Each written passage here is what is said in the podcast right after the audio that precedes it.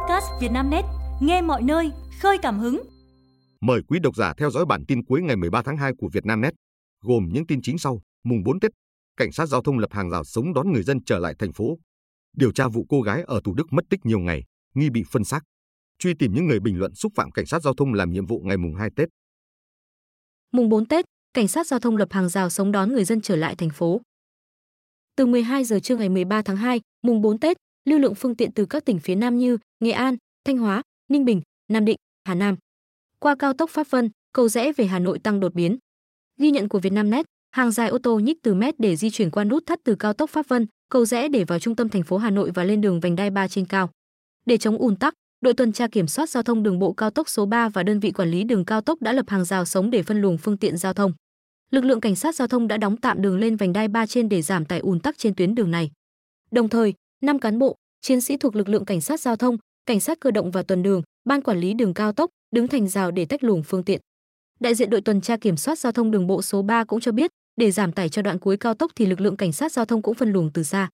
Theo đó, ngay từ KM 188, trạm thu phí cao tốc Pháp Vân, cầu rẽ, đơn vị đã mở đường gom cho phương tiện đi vào. Ngày mùng 4 Tết, hơn 6.000 người vi phạm nồng độ cồn. Ủy ban An toàn giao thông quốc gia vừa thông tin, trong ngày 13, tức ngày mùng 4 Tết, toàn quốc xảy ra 95 vụ tai nạn giao thông, làm chết 34 người, bị thương 87 người. So với ngày 12 tháng 2, mùng 3 Tết, tăng 35 vụ tai nạn giao thông, tăng 7 người chết, tăng 20 người bị thương trong đó. Lĩnh vực đường bộ xảy ra 93 vụ, làm chết 31 người, bị thương 87 người, đường sắt xảy một vụ làm chết 2 người, đường thủy xảy một vụ làm chết một người. Cũng theo Ủy ban An toàn giao thông quốc gia, trong ngày cảnh sát giao thông, công an các đơn vị, địa phương đã kiểm tra, xử lý 13.246 trường hợp, phạt tiền 33 tỷ 384 triệu đồng, tạm giữ 225 xe ô tô, 6.891 xe mô tô, tức 3.266 giấy phép lái xe các loại. Trong đó vi phạm nồng độ cồn xử lý 6.178 trường hợp, tốc độ 3.240 trường hợp, ma túy 17 trường hợp. Điều tra vụ cô gái ở Thủ Đức mất tích nhiều ngày, nghi bị phân xác. Ngày 13 tháng 2, Công an thành phố Thủ Đức, thành phố Hồ Chí Minh phối hợp cùng các phòng nghiệp vụ Công an thành phố Hồ Chí Minh đang điều tra vụ một thi thể một cô gái vừa phát hiện trên địa bàn.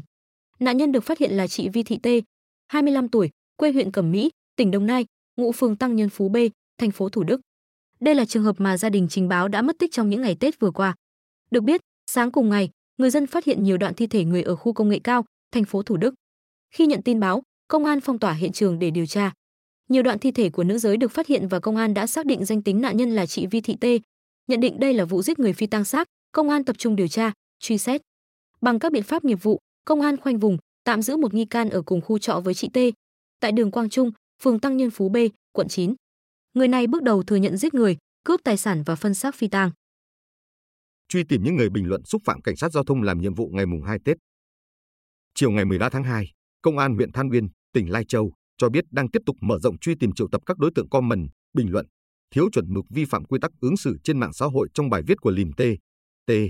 Sinh năm 1998, xã Phúc Than, huyện Than Uyên, để lập hồ sơ xử lý. Cùng ngày fanpage Công an tỉnh Lai Châu nhận được tố giác của quần chúng về việc tài khoản Linh Nhi đăng tải nội dung xúc phạm lực lượng cảnh sát giao thông đang làm nhiệm vụ trên mạng xã hội Facebook. Ngay sau khi tiếp nhận tin ban quản lý fanpage xác định hình ảnh đối tượng đăng tải thuộc khu vực xã Mường, Kim nên khẩn trương phối hợp công an huyện Than Uyên xác minh triệu tập chủ tài khoản Linh Nhi là Lìm T. T. Đến làm việc. Tại cơ quan công an, Lìm T. T. đã thừa nhận hành vi chụp ảnh lực lượng cảnh sát giao thông công an tỉnh phối hợp cảnh sát giao thông Trật tự công an huyện Than Uyên đang làm nhiệm vụ xử lý vi phạm tại đoạn quốc lộ 32 địa phận xã Mường Kim vào ngày mùng 2 Tết. Sau khi chủ T trực tiếp đăng tải hình ảnh kèm những lời thiếu văn hóa xúc phạm lên trang Facebook cá nhân của mình nhằm mục đích câu like, tăng tương tác và thông báo cho bạn bè biết có chốt cảnh sát giao thông đang tuần tra kiểm soát.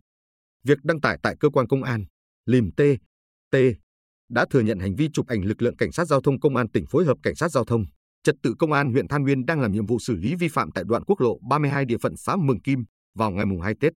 Sau khi chủ T trực tiếp đăng tải hình ảnh kèm những lời thiếu văn hóa xúc phạm lên trang Facebook cá nhân của mình nhằm mục đích câu like, tăng tương tác và thông báo cho bạn bè biết có chốt cảnh sát giao thông đang tuần tra kiểm soát.